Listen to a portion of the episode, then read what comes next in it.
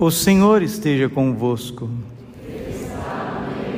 Proclamação do Evangelho de Jesus Cristo segundo Mateus. Naquele tempo, João estava na prisão. Quando ouviu falar das obras de Cristo, enviou-lhe alguns discípulos para lhe perguntarem: És tu aquele que há de vir ou devemos esperar um outro? Jesus respondeu-lhes: Ide contar a João o que estáis ouvindo e vendo. Os cegos recuperam a vista, os paralíticos andam, os leprosos são curados, os surdos ouvem, os mortos ressuscitam e os pobres são evangelizados. Feliz aquele que não se escandaliza por causa de mim. Os discípulos de João partiram e Jesus começou a falar às multidões sobre João. Que fostes ver no deserto? Um caniço agitado pelo vento? Que fostes ver? Um homem vestido com roupas finas? Mas os que vestem roupas finas estão nos palácios dos reis.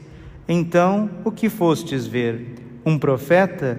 Sim, vos afirmo, e alguém que é mais do que profeta. É dele que está escrito: Eis que venho, o meu mensageiro vai à tua frente ele vai preparar o teu caminho diante de ti. Em verdade vos digo: de todos os homens que já nasceram, nenhum é maior do que João Batista. No entanto, o menor no reino dos céus é maior do que ele. Palavra da salvação. Ave Maria, cheia de graça, o Senhor é convosco. Bendita sois vós entre as mulheres, bendito é o fruto do vosso ventre, Jesus. Santa Maria, Mãe de Deus, rogai por nós, pecadores, agora e na hora de nossa morte.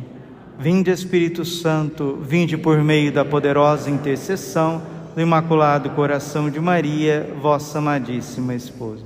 Podemos sentar um pouquinho. Jesus, manso e humilde de coração, fazei o nosso coração semelhante ao vosso. Santo Padre Pio dizia: a ressurreição é o centro da nossa fé, a Páscoa. Jesus que vence o pecado e a morte. Mas o tempo do Natal, ele é todo gracioso, envolvido por uma atmosfera infantil, de uma alegria, de uma esperança nova. E isso não é romance, meus irmãos.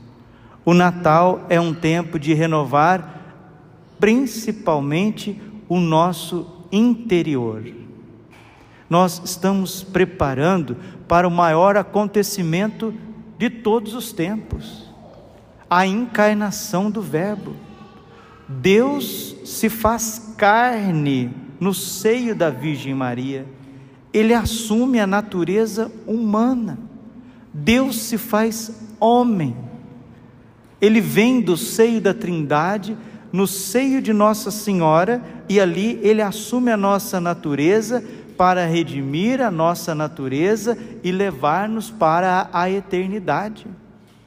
Isso deve trazer na nossa vida, no hoje da nossa história, uma profunda alegria, porque hoje nós lutamos contra doenças, hoje nós lutamos contra injustiças, Hoje nós lutamos contra deficiências humanas de todo, todos os gêneros.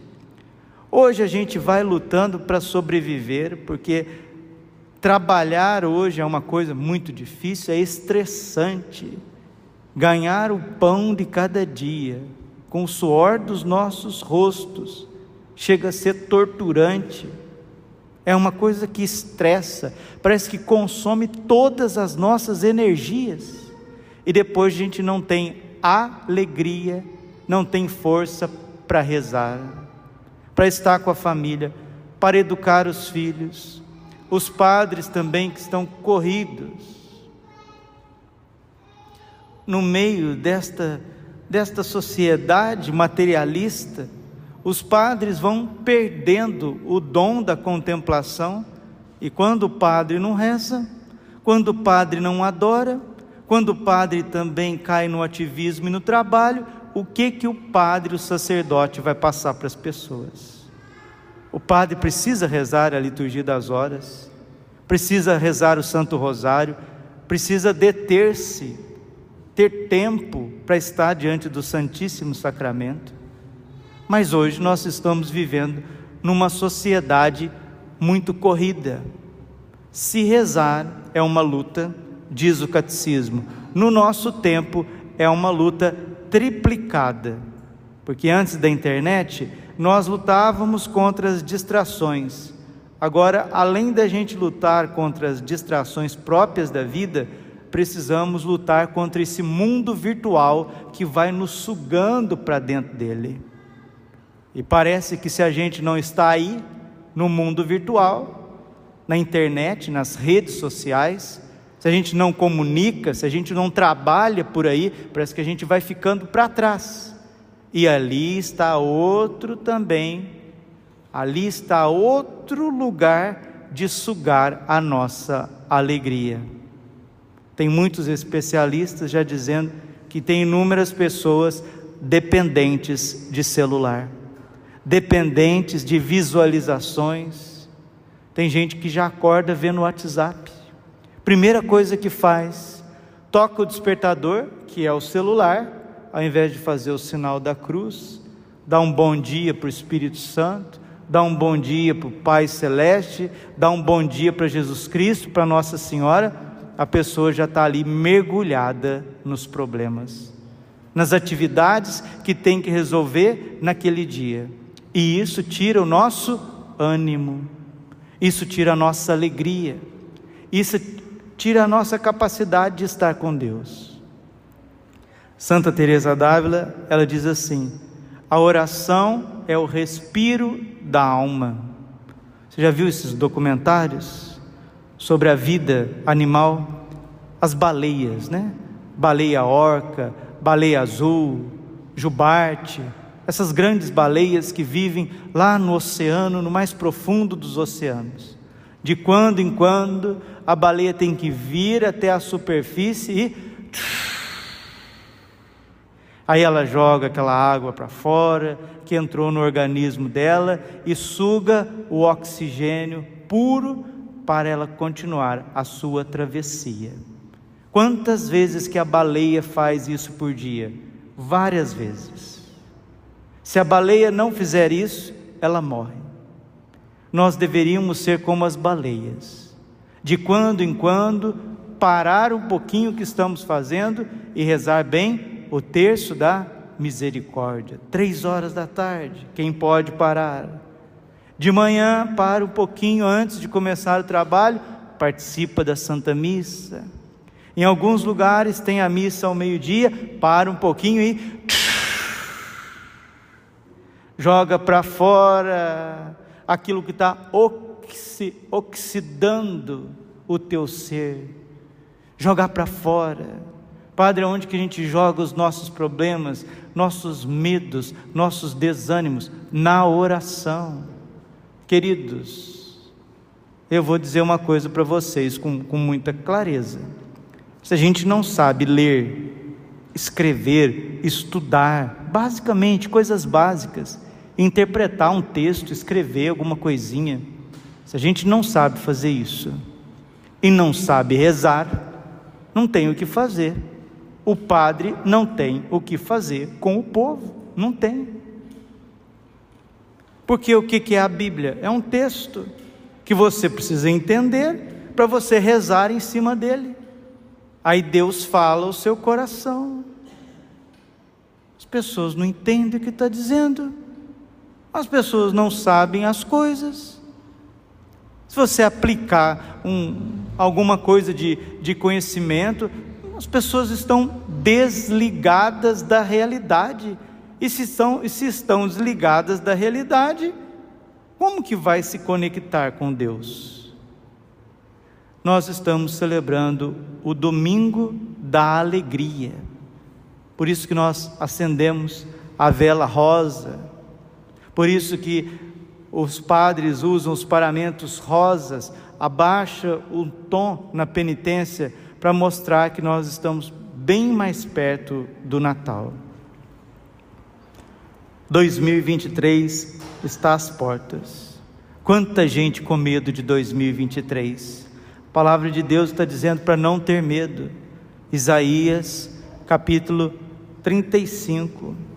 Alegre-se a terra que era deserta e intransitável, exulte a solidão e a floresta como um lírio, germine e exulte de alegria e louvores. Foi-lhe dada a glória do Líbano, o esplendor do Carmelo e do Saron. Versículo 3: Fortalecei as vossas mãos enfraquecidas, firmai os joelhos debilitados. Vamos ser sinceros? Firmai os joelhos debilitados. Isaías 35, versículo 3. Fortalecei as mãos enfraquecidas e firmai os joelhos debilitados. Agora com muita sinceridade mesmo, uma sinceridade matemática, matemática. Quantas vezes você dobra o joelho durante a semana?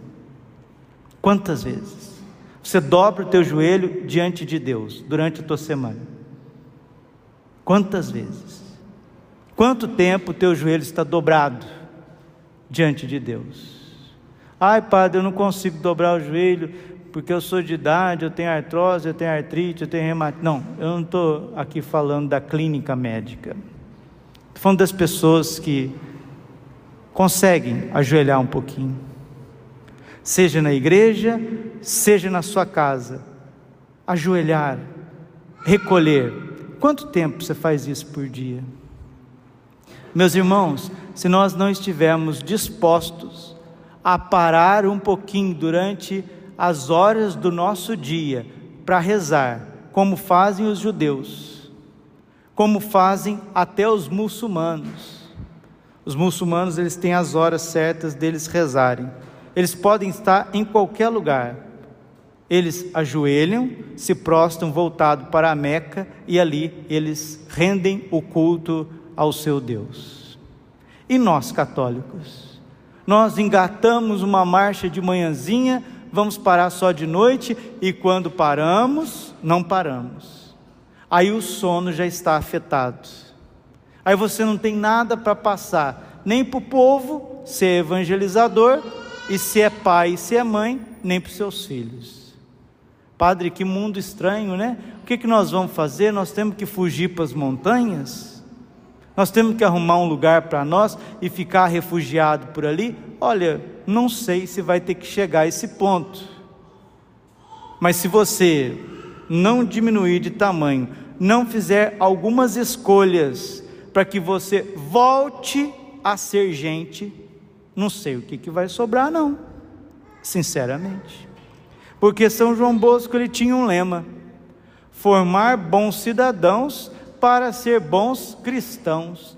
Se a gente não está conseguindo ser gente, se a gente não consegue administrar a nossa vida humana, aonde que vai parar a espiritualidade dentro de nós? Se faz pensar, né?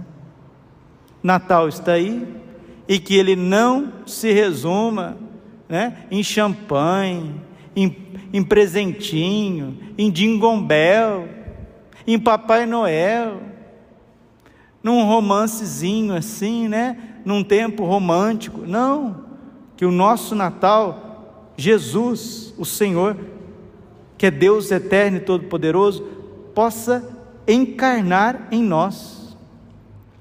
Eu sou padre, eu preciso ser santo. São João Bosco é padre santo. Padre Pio é padre santo. Santo Antônio era um padre santo. São José Maria Escrivá era um padre santo. Olha para a vida deles. Trabalharam muito, rezaram mais. Deixaram que Deus mexesse neles. Jovens, Carlo Acutis, jovem, santos. Santa Teresinha, jovem, santo. Os pastorzinhos de Fátima, crianças, santos. São Luís, Santa Zélia, pais de família que corria com a vida criar um monte de filho, pais, mães de família, trabalhadores, santos. Santa Giana, santa. Santa Rita de Cássia, mãe de família, santa. Qual que é a diferença dos santos e da gente? Os santos não tinham negociação com a vida de oração. Não tinham. Deixava tudo de lado para estar com Deus a cada momento. Lucas 10, 42. Marta, Marta, tu te inquietas, te agitas, preocupas com muitas coisas. Maria escolheu a melhor parte que não lhe será tirado. O catolicismo não funciona igual ao protestantismo. Você está cheio de problema? Você entra numa igreja protestante ali, ele vai dizer que vai resolver todos os teus problemas que está tudo amarrado no nome de Jesus, está tudo amarrado. Tem demônio para expulsar? Vai embora, demônio. Tem doença? Está amarrado. Tem dívida? Vai embora. Não, isso aí, olha gente, isso aí, nem o capeta não acredita nesse negócio. Catolicismo se faz com coisas pequenas, do dia a dia, com esforço, com organização, com vida, com humanidade. Padre, onde que você quer chegar? Onde o Senhor quer chegar? Termino, termino. Eu quero chegar no seguinte: o século 20 e 21 criou um sistema de vida econômico, cultural, financeiro que está quase asfixiando o nosso ser católico. É aqui que eu quero chegar.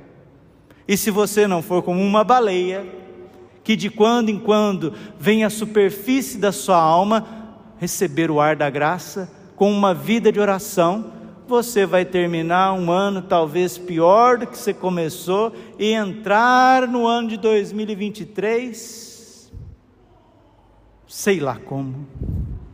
As coisas vão acontecer. Futebol, Copa do Mundo, isso não traz alegria.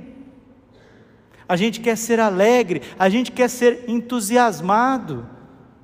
E a palavra está dizendo: Isaías, capítulo 35, versículo 4. Dizei às pessoas deprimidas: criai ânimo, não tenhas medo, vede ao vosso Deus, é a vingança que vem, é a recompensa de Deus, é Ele que vem para vos salvar.